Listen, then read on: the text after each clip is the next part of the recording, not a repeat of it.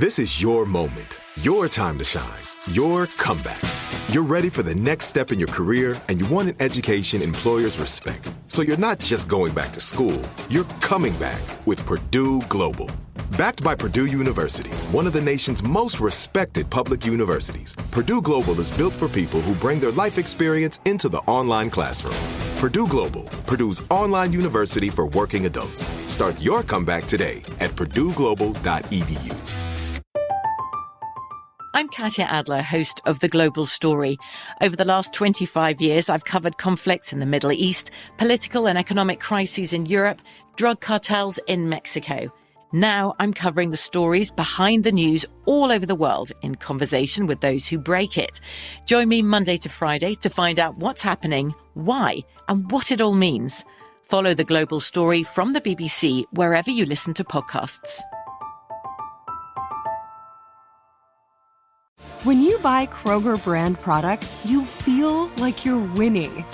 That's because they offer proven quality at lower than low prices. In fact, we guarantee that you and your family will love how Kroger brand products taste, or you get your money back. So next time you're shopping for the family, look for delicious Kroger brand products, because they'll make you all feel like you're winning. Shop now, in-store, or online. Kroger, fresh for everyone.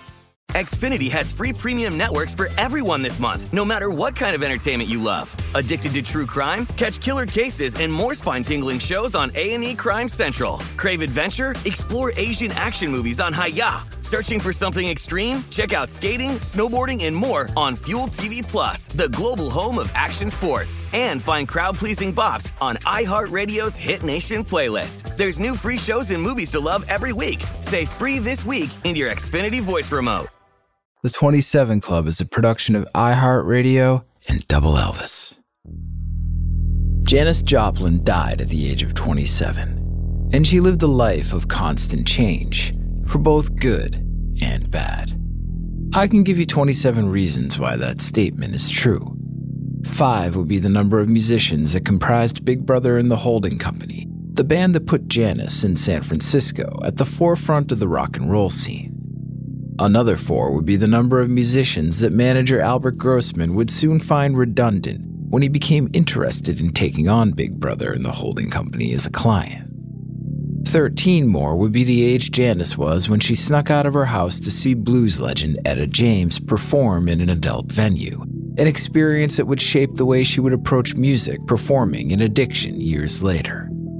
Another 2 would be the number of hippie bands busted by the cops in just 4 days in San Francisco in October 1967, the same week that street activists declared the hippie movement dead in the water. And 3 would be the number of years she had left to live after she was introduced to the darkest, deadliest addiction she would come to know, heroin, aka the awful and mighty Schmeez. On this, our 6th episode of Season 3, Albert Grossman, death to hippies, Schmeez, and Janis Joplin, walking a winding path to liberation. I'm Jake Brennan, and this is The 27 Club.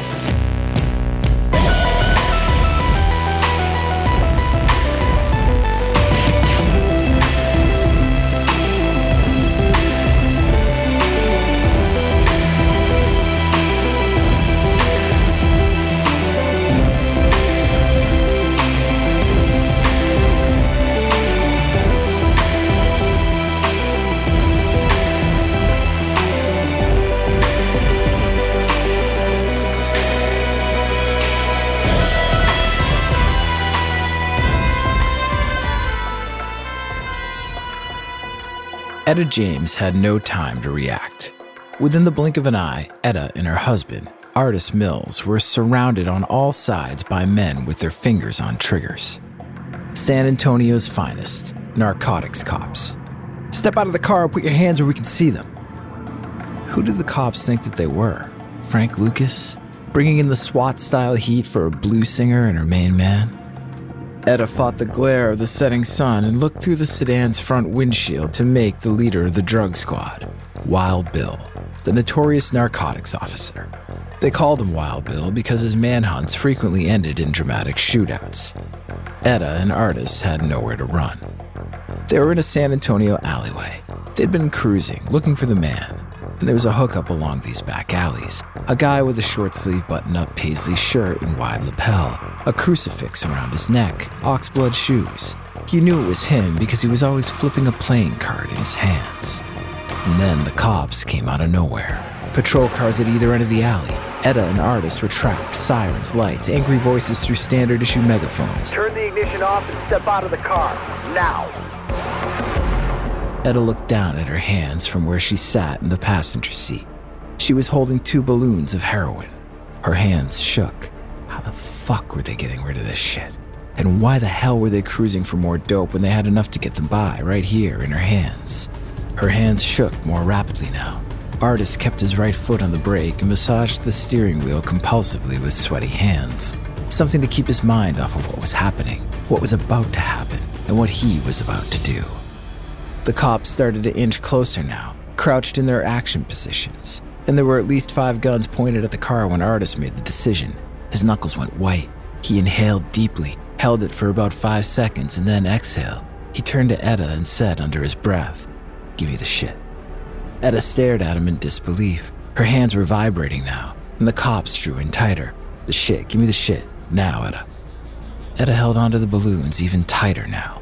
She knew what Artis was thinking, and she wasn't going to just hand it over to him without thinking it through. But she had no time. She turned her head to the front of the car again, saw Wild Bill's finger go all itchy on his pistol's trigger.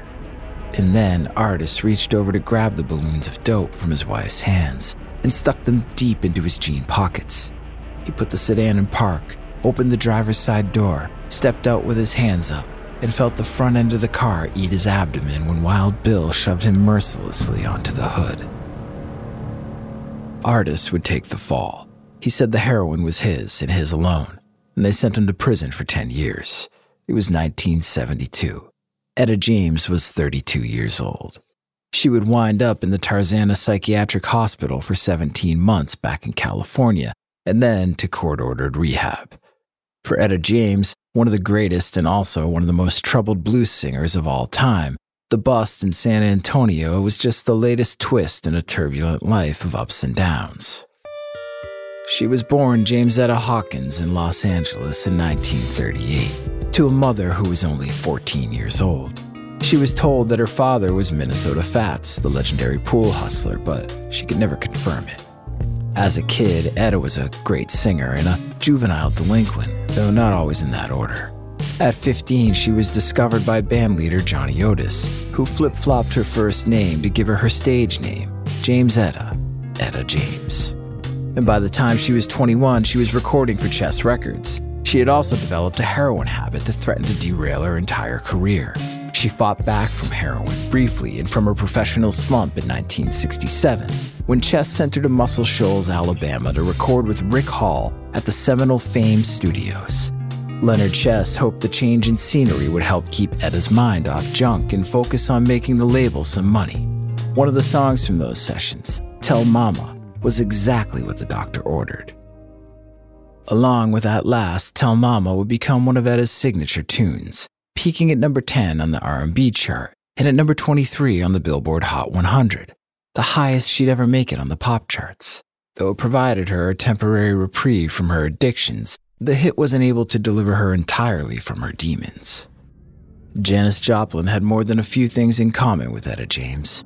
They were both hard-headed, both fought addictions throughout their lifetime, both sang the blues like nobody's business. One of Janis's earliest memories of a woman commanding a stage, in fact, was a show Etta played at the Big Tin Ballroom in Tulsa, Oklahoma in the mid-50s. Etta, as usual, was in charge. Every set of ears and eyes there were under her spell. Janis was out on another of her late-night under-the-radar sneaks, soaking up the sights and sounds of destinations that were decidedly not for kids. The Big Tin was all cigarette smoke and spilled booze, the smell of it undercut by the eau de refer that wafted from inside the bathrooms and backstage dressing rooms. Janis pawed through the crowd like a dogwood flower that had fallen into a river and was passed from current to current, shore to shore, eddy to eddy, its petals pulled in every direction. She went right to the source that night. First, she passed by a couple making out against the edge of the bar. She bumped into a fight that had broken out at one of the tables and nearly took an empty bottle of bourbon to the face. The room rollicked with shouts and murmurs, curse words and catcalls, hustles and proposals. She asserted herself all the way backstage and straight to the dressing room door that would get her a few minutes of FaceTime with Miss James herself. She would tell Mama all about it, and she wanted Mama to tell her, too. Years later, in 1969, Janis Joplin once again found herself in the same room as one of her idols, Etta James again, and this time as a fly on the wall at Etta's latest recording session. It was one of Etta's first sessions after the famed studio dates that had yielded Tell Mama. And after one particularly gritty take, Etta looked into the control room and saw a white woman sitting next to the console. She wore a puffy fur coat and some sort of hat that looked like a dead animal draped across the top of her head. "I thought this was a private session," she said to the piano player standing next to her. "Now who the fuck is this chick?" She didn't remember Janis Joplin, the teen who came to her dressing room in Tulsa to pay homage all those years before. And she didn't know Janis Joplin, the hippie rock goddess, because she didn't pay attention to that sort of thing. The following year, Janis would dig deep, real deep, all the way back to that night in Tulsa to perform one of the most indelible versions of Tell Mama delivered by Etta James or anyone during a date on the Festival Express tour of Canada with the Grateful Dead. She delivered the song at the peak of her powers and the height of her fame. She was transcending Etta and Bessie Smith and Big Mama Thornton and all the female singers she had been inspired by. And that moment was all made possible by a manager who saw her talent and her potential and made her a deal. But there were a few caveats. She had to uphold her end of the bargain if she wanted to reach the top. So she promised that she would.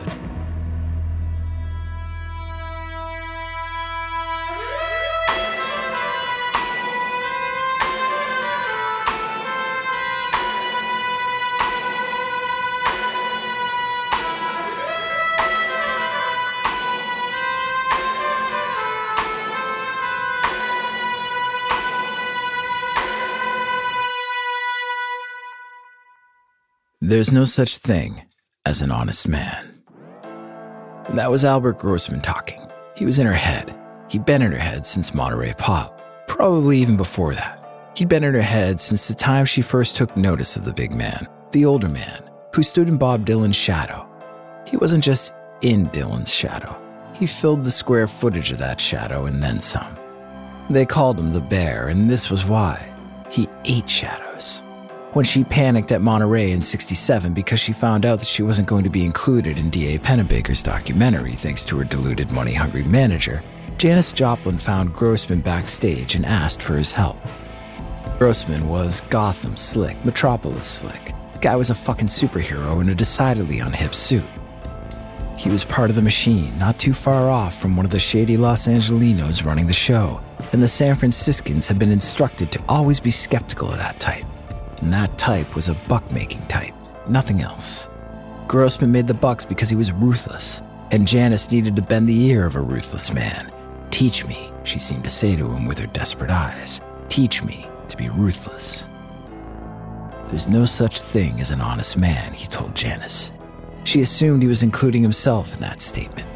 He told her how to handle Big Brother's manager, Julius Carpin, and so she did. He told her to hit the guy where it hurt, in the back pocket. That's where he kept his wallet, and so she did. And she wound up one of the most talked-about performers in Pennebaker's film. She carried Grossman's fatherly advice around with her, kept it in her back pocket, and she used it again when it was absolutely necessary. Julius's next Bush League move was to pull Big Brother out of a Bill Graham-produced bill at the Hollywood Bowl, a show called Bill Graham Presents the San Francisco Sound, with the Dead and the Airplane headlining. Julius pulled them days before the show. Bill Graham had made nice with Janis, put the whole local rag shit talk thing behind them, because he realized Janis would make him more money by playing his venue than not playing his venue. And this Hollywood Bowl thing was a get, man, a big get, but Julius, his infinite wisdom outdone only by his short-sighted woe-is-me game, fucked that up real good. And Julius blamed Graham, said Graham cut Big Brother's set time in half at the last minute, so Julius countered by pulling the band at the last minute, and Julius thought he had the upper hand. Graham laughed him off. He didn't have time for the Bush League. Julius saved face by throwing the band under the bus. The press, in turn, placed the blame squarely on Janis and Big Brother. And then the public ate her alive. It was typical Janis, they said. This is exactly what she did at Coffee and Confusion and all those joints years ago. Janis must be high in a lesbian bar somewhere. Janis was livid. First of all, who gave a shit where she went or who she hung out with? Women, men, men, women, why was that anyone's business? It was 1967, so grow the fuck up. Second of all, Julius, that motherfucker, had to go. Third, she had just the guy who could take over as Big Brother's proper manager, the Bear. She could make it happen, she was sure of it. And fourth, fuck those people who said she was blowing off a show to go get lifted. Not that she wasn't getting high, but she was learning how to balance one thing so that it didn't totally interfere with the other thing. She could do both. All these thoughts bounced around in her head as she closed her eyes to pull the needle from her arm, relaxed the belt, and slunk back in her chair. Think positive, she told herself. The rush of the junk hitting her now like a giant Persian rug enveloping her from the ceiling on down. She kept her eyes closed so that she could see this rug and not just feel it. It felt so real. And then something changed, and she felt shame. She felt like she was doing something wrong. She felt like she was hiding something, like she was living a lie. She was back to thinking about Albert Grossman. He was in her head again. There's no such thing as an honest man. You want to talk about honest men? Like, how long had Gurley been holding out on her? James Gurley, Big Brother's lead guitarist, had taken the dive into the deep end at some point and started to fuck around with heroin. First, he did it alone, and then he did it with some friends who weren't in the band.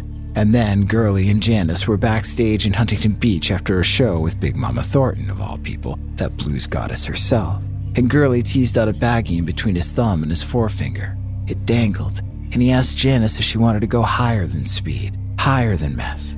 She thought about Julius throwing her under the bus, about what the public said about her, about Peter DeBlanc and Port Arthur and her parents, what everyone had said about her from time to time as she struggled to escape what she once was and become what she was meant to be. Fuck yeah, she wanted to go higher, so she took the bait. Now she was thinking about Grossman again, and about his rule, his one rule that he had if he was going to become their manager. He would take them places they'd never been before, make them more famous than their wildest dreams. He even thought that Janis had a standalone career that didn't involve the guys in the band, to be quite honest, but he and Janis were keeping that hush-hush for now. He had one rule, no schmees. He had to elaborate what he told them. Schmees, you know, dope, junk, heroin. Grossman insisted. He had his reasons. He saw the toll it took on brilliant musicians. His first wife died of an overdose. He took it personally. And the band said yes, and they agreed. They said they wouldn't touch this stuff. Janis and Gurley shot conspiratorial glances at one another behind Grossman's back.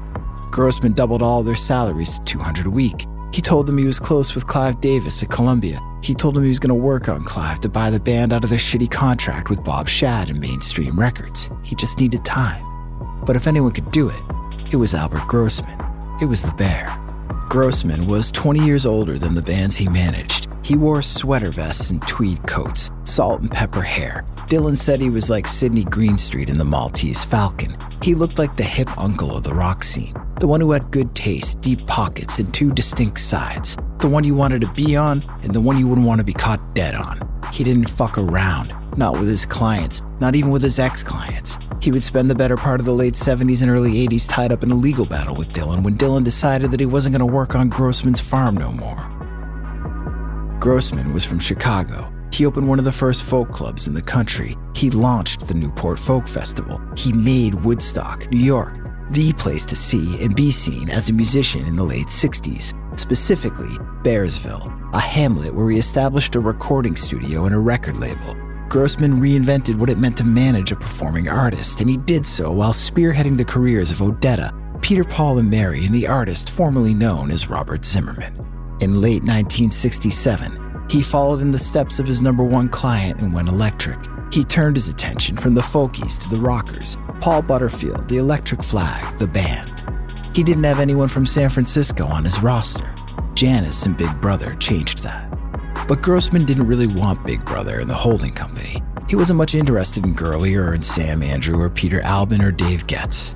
Grossman wanted Janis, and Grossman thought that Janis's true success was out on her own and that Big Brother was holding her back.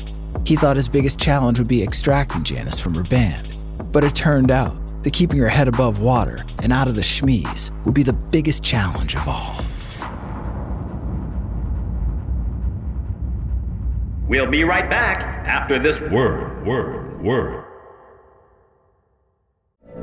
From BBC Radio 4, Britain's biggest paranormal podcast is going on a road trip. I thought in that moment, oh my God, we've summoned something from this board.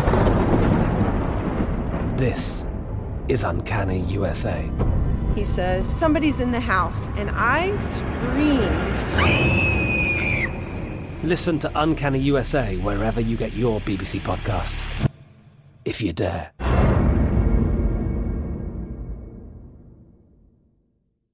This is it, your moment. This is your time to make your comeback with Purdue Global. When you come back with a Purdue Global degree, you create opportunity for yourself, your family, and your future. It's a degree you can be proud of, a degree that employers will trust and respect. Purdue Global offers working adults like you over 175 flexible degree programs to meet your specific career goals. These include associate, bachelor's, master's, and doctoral degrees and certificates. Purdue Global degree programs range from nursing to business to communication and more. Whatever your interest, we have the degree that will move you forward. You have the knowledge. You have the experience. Now it's time to get credit for the work you've done and earn the recognition you deserve with Purdue Global, Purdue's online university for working adults. You know you're worth it. We do too. So don't wait another second to get the degree that will take your career to the next level. Start your comeback today at purdueglobal.edu. Xfinity has free premium networks for everyone this month, no matter what kind of entertainment you love. Addicted to true crime? Catch killer cases and more spine-tingling shows on A&E Crime Central. Crave adventure? Explore Asian action movies on Hayah. Searching for something extreme? Check out skating, snowboarding, and more on Fuel TV Plus, the global home of action sports. And find crowd-pleasing bops on iHeartRadio's Hit Nation playlist. There's new free shows and movies to love every week. Say free this week in your Xfinity voice remote. The 2024 presidential campaign features two candidates who are very well known to Americans. And yet, there's complexity at every turn. Criminal trials for one of those candidates. Young voters who are angry. The Campaign Moment podcast from The Washington Post gives you what matters. I'm Aaron Blake, and I'm covering my 10th election cycle. My colleagues and I have insights that you won't find anywhere else. So follow the Campaign Moment right now, wherever you're listening.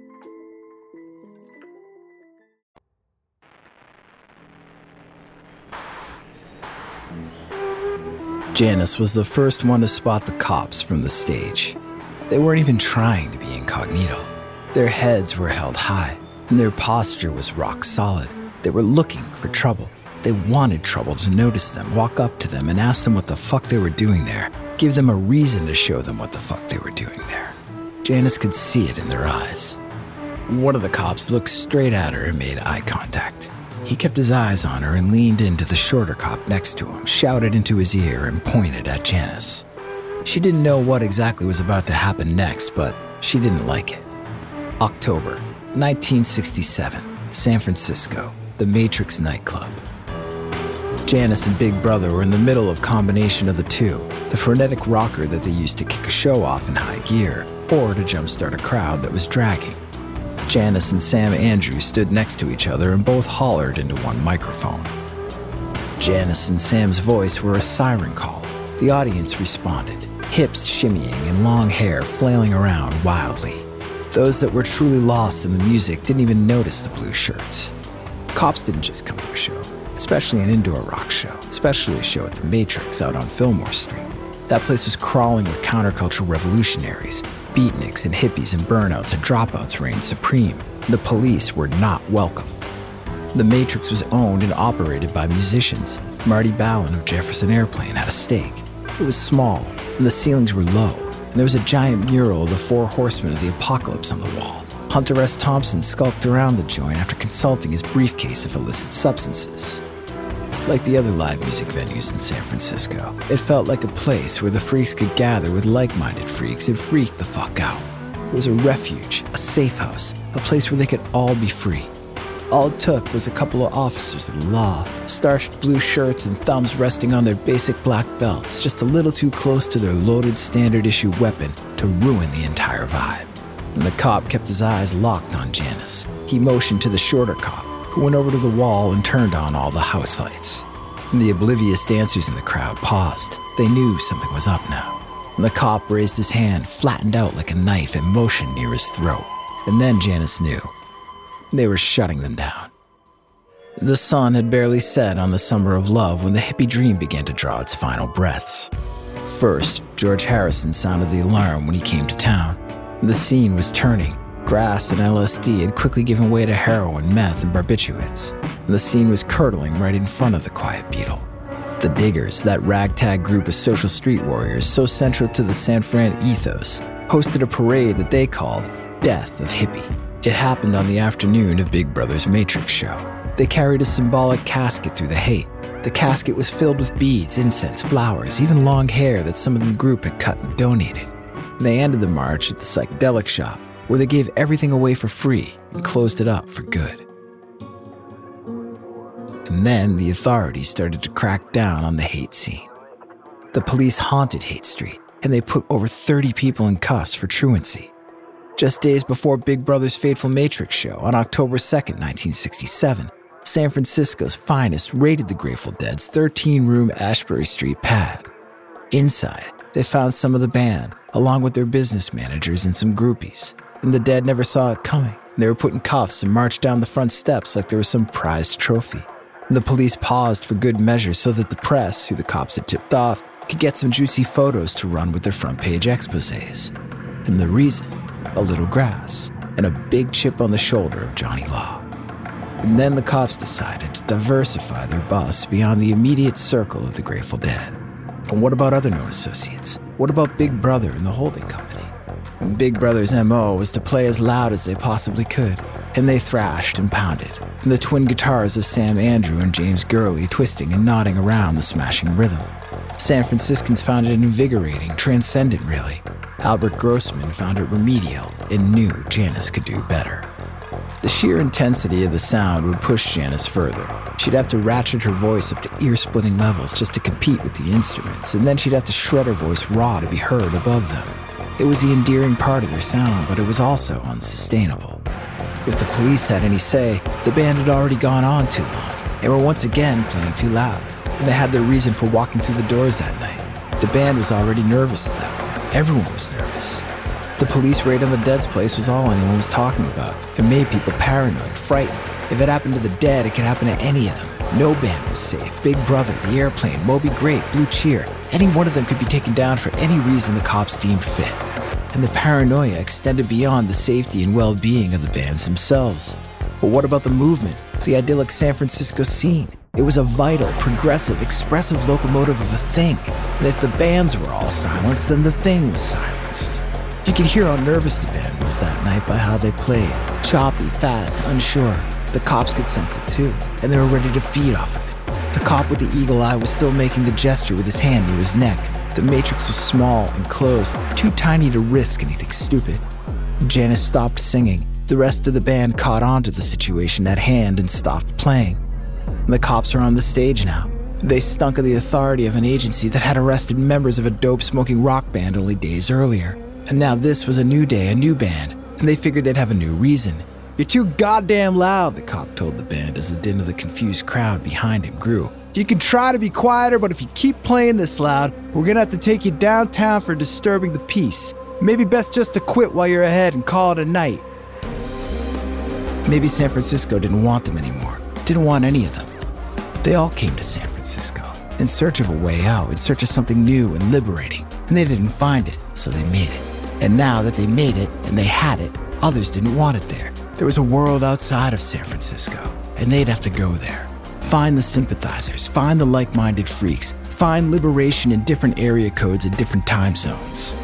First stop, Los Angeles, where rock music's elite would welcome them with open arms and a smile, even if they weren't wearing much more than their birthday suits.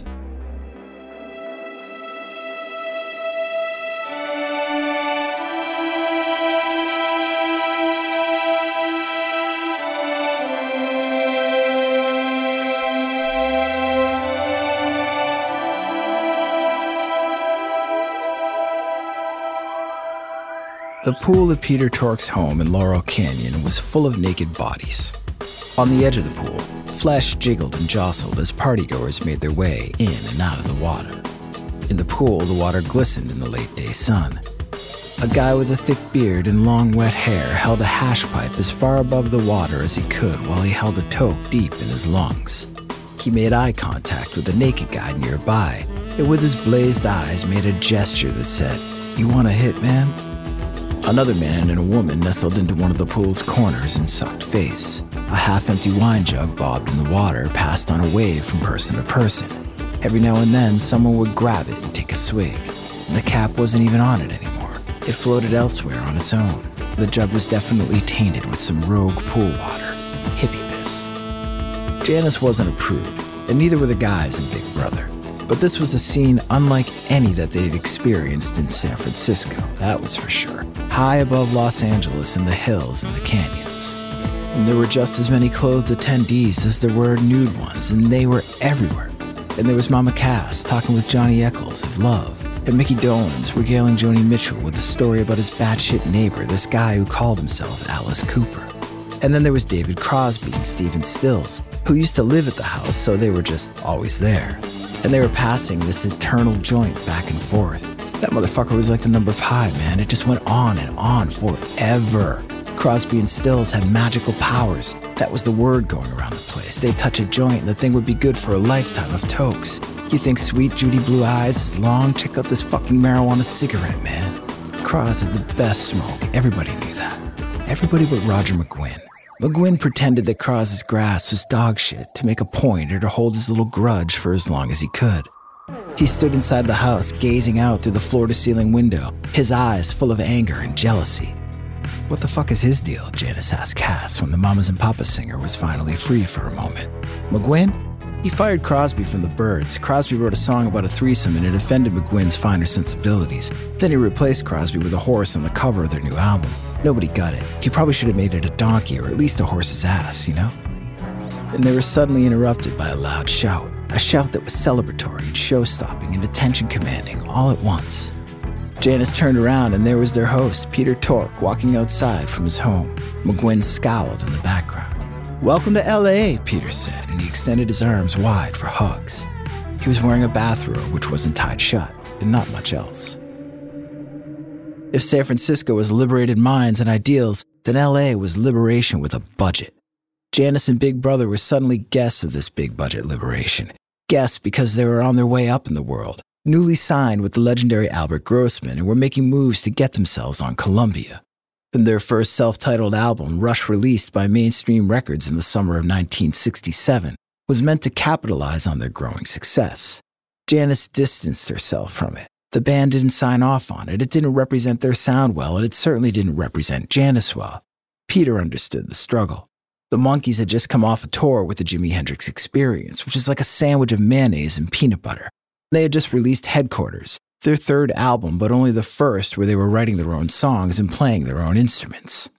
He got it when it came to expectations and disappointments and the sort of shit you had to outrun and live down. That was part of the reason he invited them out to his place after all. He sensed a fellow outcast, a fellow artist trying to prove herself against all odds. But before too long, whatever Tork was trying to say was drowned out by the naked woman playing the drum set inside the house. "That's Renee, my girlfriend," he shouted over the noise at Janis and the boys. He looked back towards the house. "Say hi, Renee."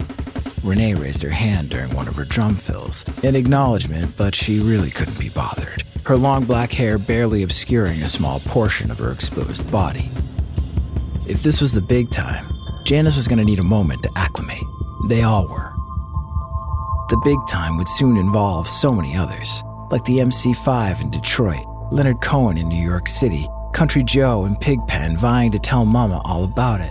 And in the middle of it, the band had to put together the album they would think of as their first true LP. Trouble was, it would take a miracle bigger than Albert Grossman and bigger than a Peter Tork pool party to keep Big Brother and the Holding Company in one piece. I'm Jake Brennan, and this is the 27 Club.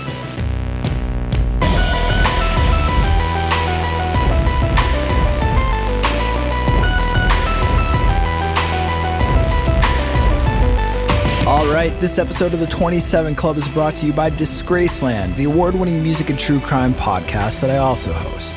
Disgraceland is available only on the free Amazon Music app. To hear tons of insane stories about your favorite musicians getting away with murder and behaving very badly, Nirvana, Prince, Jerry Lee Lewis, The Grateful Dead, The Rolling Stones, Cardi B, and many, many more, go to Amazon.com/Disgraceland. Or if you have an Echo device, just say, "Hey Alexa, play the Disgraceland podcast."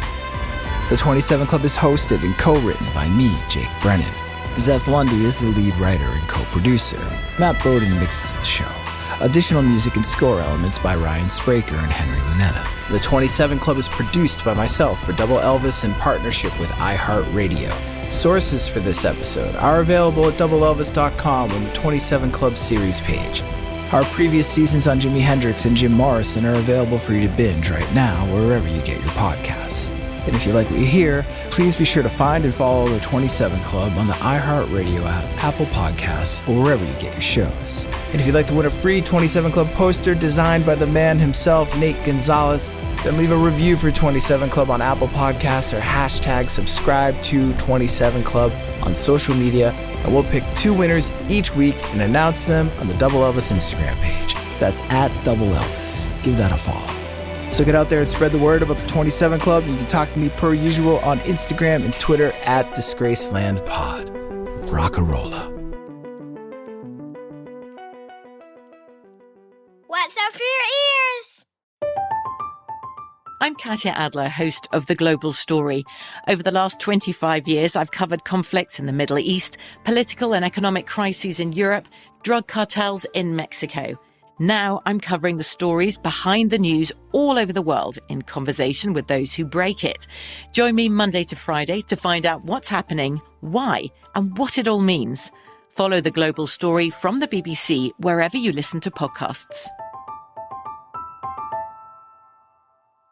Xfinity has free premium networks for everyone this month, no matter what kind of entertainment you love. Addicted to true crime? Catch killer cases and more spine-tingling shows on A&E Crime Central. Crave adventure? Explore Asian action movies on Hayah. Searching for something extreme? Check out skating, snowboarding, and more on Fuel TV Plus, the global home of action sports. And find crowd-pleasing bops on iHeartRadio's Hit Nation playlist. There's new free shows and movies to love every week. Say free this week in your Xfinity voice remote.